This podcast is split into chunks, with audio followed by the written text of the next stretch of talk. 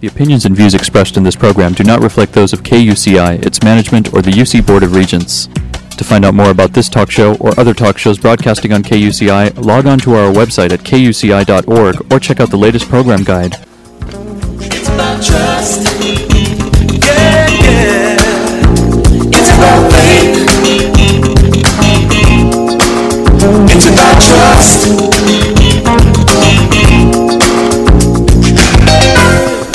Good morning. You're listening to KUCI 88.9 FM in Irvine, California, streaming online at KUCI.org and podcasting on iTunes.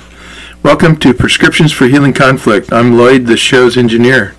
Your host is Mari Frank, an attorney mediator since 1985. She's the author of several books, including Negotiations, Breakthroughs, and Fighting for Love.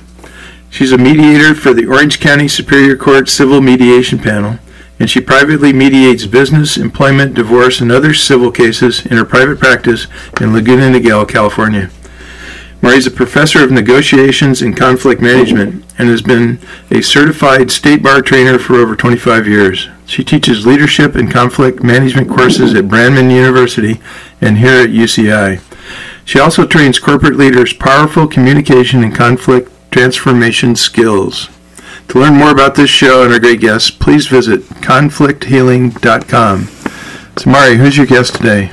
Well, today we have a wonderful guest, Dee Hélène, and she wrote this book called Diary of a 99 Percenter, The Struggle Between Survival and Creative Expression.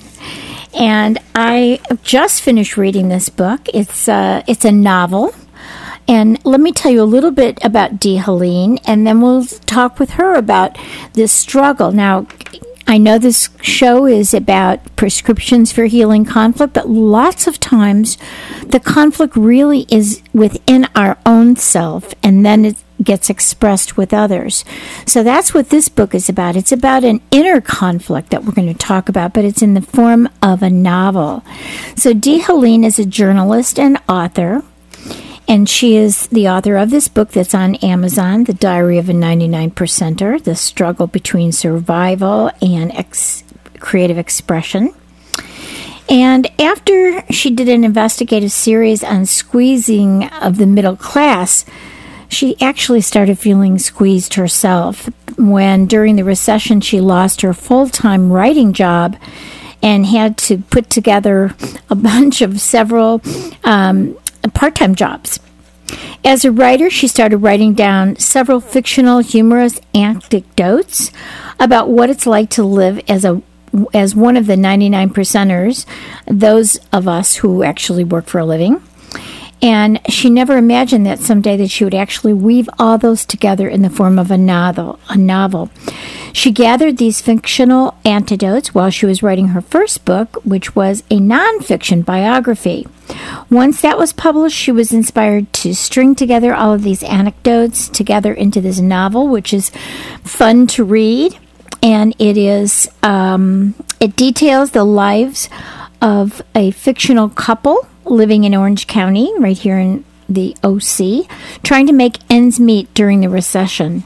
And we're going to find out more about what she has to say about this book. So thank you, Dee Hélène, for joining us. Oh, thank you for having me. All right, so how is it that you really decided the format of this to be like a diary, even though it's really a fictional book? That's a great question. I had never written a novel before, so I was sort of starting from scratch. I had no precedent. And two of the books that I've enjoyed the most, one fiction and one nonfiction, are Eat, Pray, Love, and Bridget Jones's Diary. And I sort of combined them into a hybrid. Yeah. So we have the fictional part from Bridget Jones's Diary, but with the self-reflection that's inherent in Eat, Pray, Love. Right.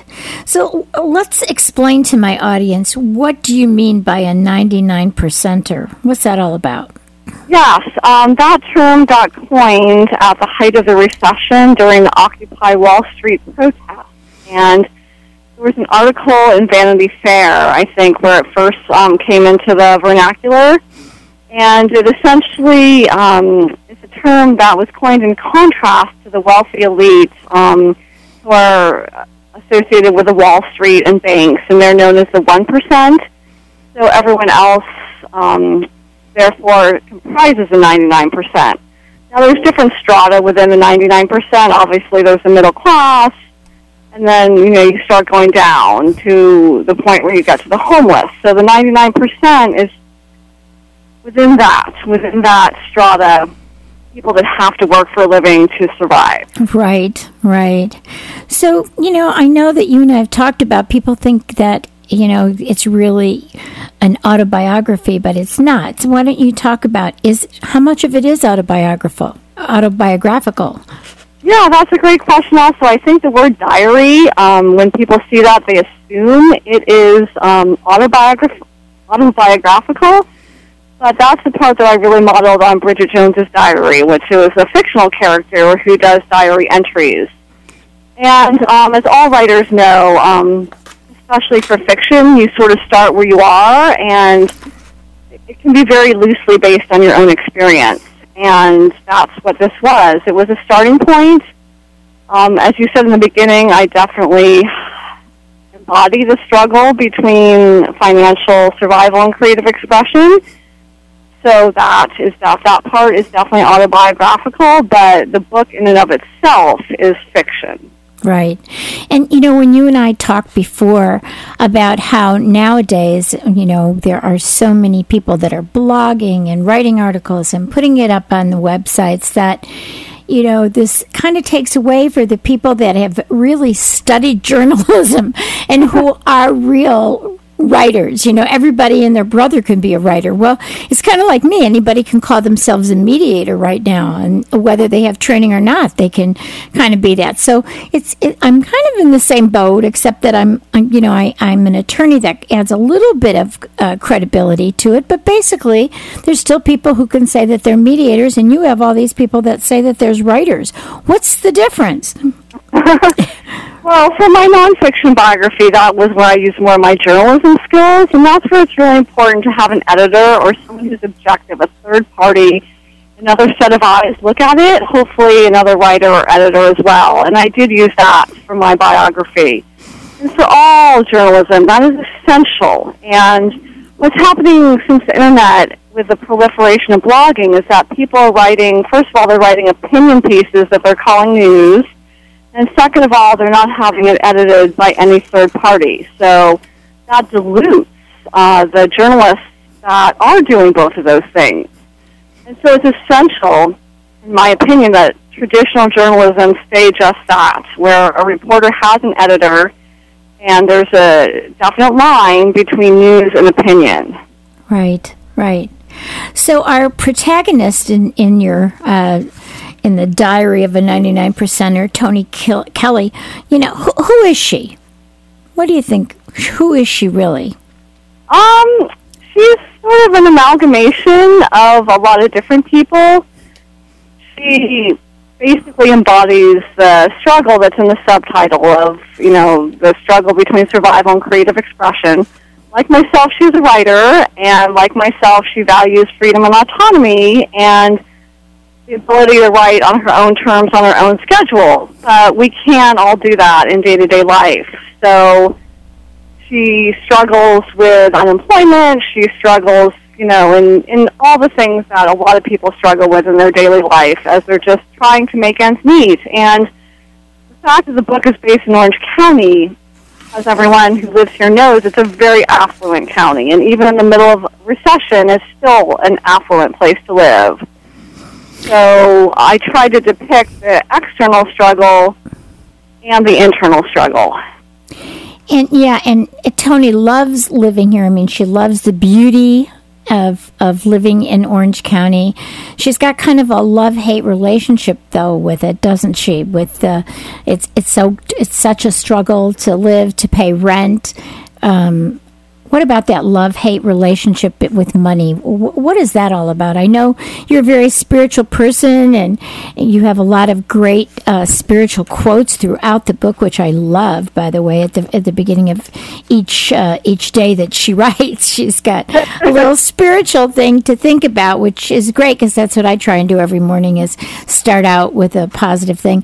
But she gets a little cynical, doesn't she? She does, and I think that exemplifies one of the main challenges of being spiritual. And as a lot of spiritual people say, we're spiritual beings having a human experience. And when we run up against the constraints of being human, which is having to pay rent, having to put gas in our car, having to put food on our table, day in, day out, month in, month out, year in, year out, there's going to be challenges. And so that's where our spiritual practice comes in, to keep us grounded and keep us having the faith that we will be able to make it no matter what the outside extenuating circumstances are. Exactly. Now, I know that you are a Science of Mind practitioner, so before I ask you about that, why don't you explain to my audience what is a Science of Mind practitioner? Yes, that's also a great question.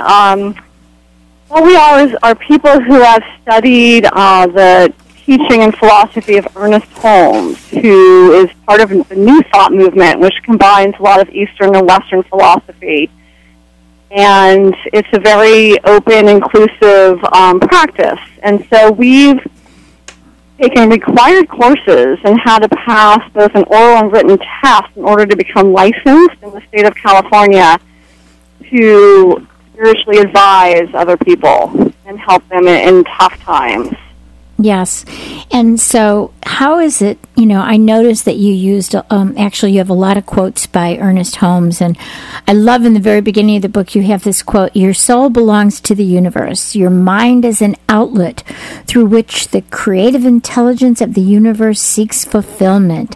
So that's your creative side, right? Wanting to be creative. And then you have an Eric Butterworth quote about prosperity. "Prosperity is a way of living and thinking, and not just money or things. Poverty is a way of living and thinking, and not just about a lack of money or things," which I thought these were great quotes. So how is it that all of your training as a practitioner and, you know, looking at prosperity and looking at creativity, how is it that you relate to these two quotes, and how did those really affect you when you were writing this book? Oh, excellent question. Part of being a Science of Mind practitioner, as well as someone who just, you know, is a member of any Science of Mind center, is that we really we're taught to honor the creative urge within, to honor that desire to create, both knowing that our thoughts create our reality as a microcosm, and in the macrocosm in the external world that we are free to create, you know, whatever we can imagine. And so that is the inspiring part of Science of Mind.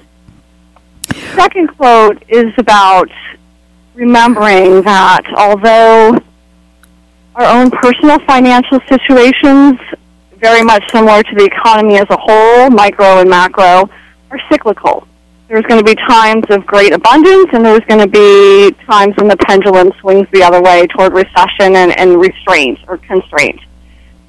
So that quote is reminding everyone to just remember we're always in the divine flow, and that even when it's not abundantly apparent and it appears that, you know, the money is not coming as readily available, to just remember that we're still in the flow, and just to have that faith. It's really a book about faith, I think, more than anything else. Yeah, there are cynical parts, and that's the human experience, but I think the underlying theme is faith. Yeah. You know, I also picked up on the protagonist's fear. You know, there was fear there, too. When you're struggling to pay rent, there's fear, and I think we can all relate to that. When you know, when financial challenges arise. And here we, you know, this show airs, you know, at the University of California, Irvine. We have a lot of students, and they struggle to, you know, be creative and to have, you know, have their classes and to pay their rent and pay for their tuition and also to be creative. But it is an inner struggle, isn't it? It can be. It's also, yeah, it's really about balance, about being grounded enough to sustain, have financial sustainability while you're creatively expressing yourself. And I think that is the struggle for a lot of people, is to keep that groundedness. So keep the ability to support yourself financially while you have the urge to create, because the urge to create can be very strong, and sometimes it can lead that groundedness to evaporate, because it's such a primal urge, and just balancing the two, that's really the challenge. I remember years ago reading the book, Do What You Love and the Money Will Follow, and that's all about, I think, what you're talking about, that creative urge is really going with it, not just saying, oh, I better just get any old job, but really if you have that desire within you to create something, that you do it. And there are those people who can create and feel good about it. They can find ways to also be abundant and prosperous. So, Oh, absolutely, but the only thing I would say about that is, in terms of doing what you love and the money will follow, you have to come from a place of sustainability first. You have to be able to support yourself to do what you love, and then hope that the money from doing what you love will be as much as you would make otherwise. That's the struggle in Western culture. That's what I'm really trying to highlight in this book. Yeah. That we can't just do what we love from day one, because we have to make a living. I mean, in England, it's a little bit different from what I understand. You can go on the dole, like, right out of high school. And Americans will look at that and say, oh, my God, how wasteful, how lazy. But it's also an incubator for the creative, because rock bands like the Rolling Stones and the Beatles have come out of that environment because they were given a chance when they were young be purely creative. They didn't have to worry about making a living, and some make it, some don't. Exactly. But the ones that do, you know, they have that incubation period. We don't get that here in the United States, and that's really the struggle that I'm trying to identify in this book. Do you think that we are just so concentrating on the left brain rather than the right brain creativity in this society? You know, it's like the kids who are really creative, maybe artistic, they don't get the same respect in school, perhaps, than those. I'm not so sure about school, because there are schools like Montessori and Waldorf that really honor that side. It's more the cultural Western paradigm, and there's people on both sides of it, but the pendulum, I think, is swinging more in the direction away from that. I mean, there was a huge controversy recently about liberal arts education, and should it even be offered anymore? And of course, Republicans were on one side and Democrats were on the other, and it became a political battle, which was ridiculous, because our whole society, our whole Greek Western society, is based on liberal arts principles from the ancient, you know, Roman and Greek times. So to try to extricate that and say, you know, everyone who goes to college should just learn business, to me, that's absurd. Yeah. And there is one chapter, or one part of a chapter in the book, where I mention France, and I hold them up as an example, because they have made it a priority to honor the work-life balance, both in their culture, and now they're codifying that into law. And I give an example of that in the book, and I'll let everyone read it to find out. But France sort of knows how to do it. They've sort of been able to strike that balance between live and work, between creativity and productivity. And we're definitely skewed more toward work in American culture. Yes, yes, yes. Now, I understand you do yoga as well. And even in this book, your protagonist does yoga. And so how does your yoga practice, how did that infuse your book? Well, God did it in a few ways. Yoga's been a big part of my life recently, and while I was writing the book, I became a yoga teacher. So I'm not really sure if I was inspired to do that totally independently or through the writing of the book, if that partially inspired me as well. It was probably a combination. And yoga is something that is so calming and grounding, and it just puts you in a state of pure presence. And in my mind, it's just a great coping tool. It's essential for me to do yoga, to alleviate the pressures of the human world. That's part of the spiritual realm that I live in, and it's the physical aspect of my spiritual practice. So do you do yoga before you sit down to write, or do you meditate? What do you do before you sit down to write?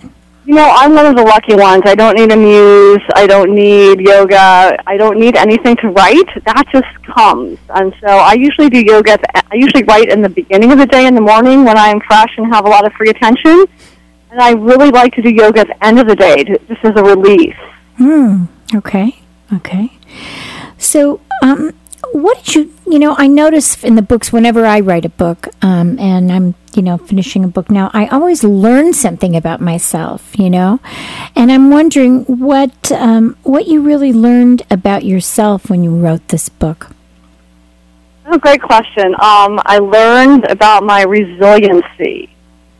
Writing a book is a major undertaking, as you know, and it's not just the writing of it, and a lot of people write books, and they go nowhere. It's the editing of it, which can be very tedious, and the proofreading. And then there's publishing if you have an agent, or the self-publishing if you don't. So there's so many steps along the way. It takes a lot of perseverance, especially when you're doing other things, and not just, don't just have the privilege to devote yourself to writing full-time. So I really learned, like I did with the first book, that I have the commitment and the discipline to see it through to the end. And did you, as you were writing about your protagonist, did you find yourself really resonating with Toni at times, or did you find yourself kind of in a conflict with her at all when you were writing this? Oh, I totally resonated with her. I mean, there's a lot of her in me, and there's a lot of me in her. So it's definitely a reciprocal relationship. But no, I love Toni, and she's a big part of me and will always will be. And how about her boyfriend, Simon? Tell us about him. Well, he's also very loosely based on someone I know, but again, it's fiction, so I took creative license. And he... It's sometimes a fellow protagonist, and sometimes he's an antagonist. So that's helpful in the literary sense to create conflict that can then be resolved so that there's an arc to the story and hopefully some resolution, although the story ends very open-ended because I do intend to write a sequel that will hopefully provide some closure for both Toni and Simon. Yeah, I felt at the end that it was kind of up in the air. Literally up in the air. Yeah, I knew. Yeah, absolutely up in the air. I knew that you were going to do a sequel, and I was interested in that. So, what is it that you would like your readers to really benefit? How can they benefit from your book? I think just by knowing they're not alone. There's a lot of us in the 99%. We're a big group, and there's a solidarity, I think, among us, empathy. So this book was really written, first of all, to inspire, and then secondly, to entertain, because I did try to write it in a lighthearted, humorous sense to make people laugh, and I think that makes it more relatable. Yes. So... Did you see Toni as being a spiritual person? I mean, did you... I saw her, kind of yearning for that, but having a challenge in being able to really be entirely, connected. Was I missing something? No, I think you got it spot on. She is spiritual, but she's not perfect. She struggles with the human experience just like we all do. And so, when you think about doing this is, you're going to continue the diary, right, in the next book? That's going to be... I think so, yeah. Yeah, yeah. So in terms of money, what does money really represent to us? You know, it's just a piece of paper or coins or whatever. What does money really represent to us, and what you want us to think about money? Because that was a big theme throughout the book. Oh, absolutely. I think on one hand, on the human plane, money represents stability. And again, if you can get to a place where you're financially sustainable, you can then use that as a launching pad to then, you know, do what you love and create expressively. But there's also a struggle around money. I mean, that is part of the human experience as well. So that's when we really have to turn to our coping tools and go back to that very first quote from Eric Butterworth that money is circulation. We're always in the divine flow, and money is just like oxygen. It's always circulating, and we just have to be open to it. When we worry, that's when we restrict ourselves. And when we let go and just let God and know that we're in that flow, that's when it comes in. And that's a constant lesson for me. And I was reminded of that several times while I was writing this book. So did Toni get a life of her own when you were writing it? Because you're so used to writing nonfiction, and that's what I write. I've never written a novel. You know, when I write nonfiction, you know, I'm writing factual, or I'm writing didactically, and this is your first novel. So did she seem to have a life of her own? I think I understand the question. Since this is my first novel, did it take on a life of its own? Did Toni kind of take a life of her own? Yeah. Yes, she did, yes. I had never done fiction before, so I didn't really know what to expect, and that's why this book took me a lot longer to write than my first nonfiction book. And I wanted to have fun with it and sort of let it just flow. And I didn't give myself a deadline to finish it.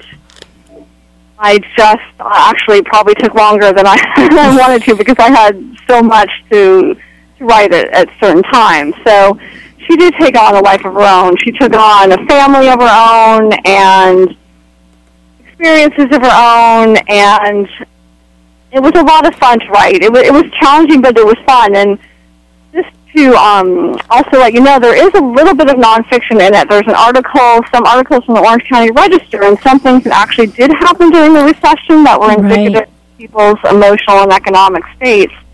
And I put those things in there just to show how severe the recession was, even here in Orange County. There's an article I referenced about a man in Laguna Beach who allegedly was under a lot of financial pressure and then ended up shooting his wife and their dog and then killing himself. And right. So that's the true story. Yes. That I put in the book just to show how severe it was. Right, right.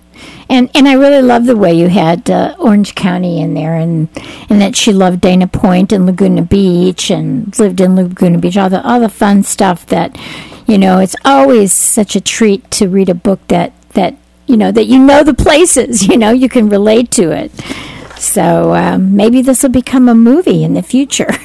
I would love that. I mean, I have yet to meet fellow authors in Orange County. That's something I would like to do, but I don't know of any that have used Orange County as a backdrop in the way that I have. I mean, I love Orange County, as you can tell from the book, and that's just, I try to make that shine through it because it's such a beautiful place. It has so much to offer. And that's why so many people want to live here. Well, thank you so much. And we have this wonderful book by Dee Hélène called Diary of a 99 Percenter, The Struggle Between Survival and Creative Expression. And just tell us where we can find this book.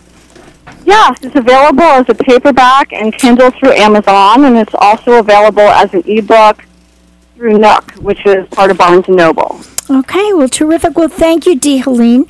We look forward to reading the next book, and we wish you the very best. Thank you so much. Okay, bye-bye. Have a great day.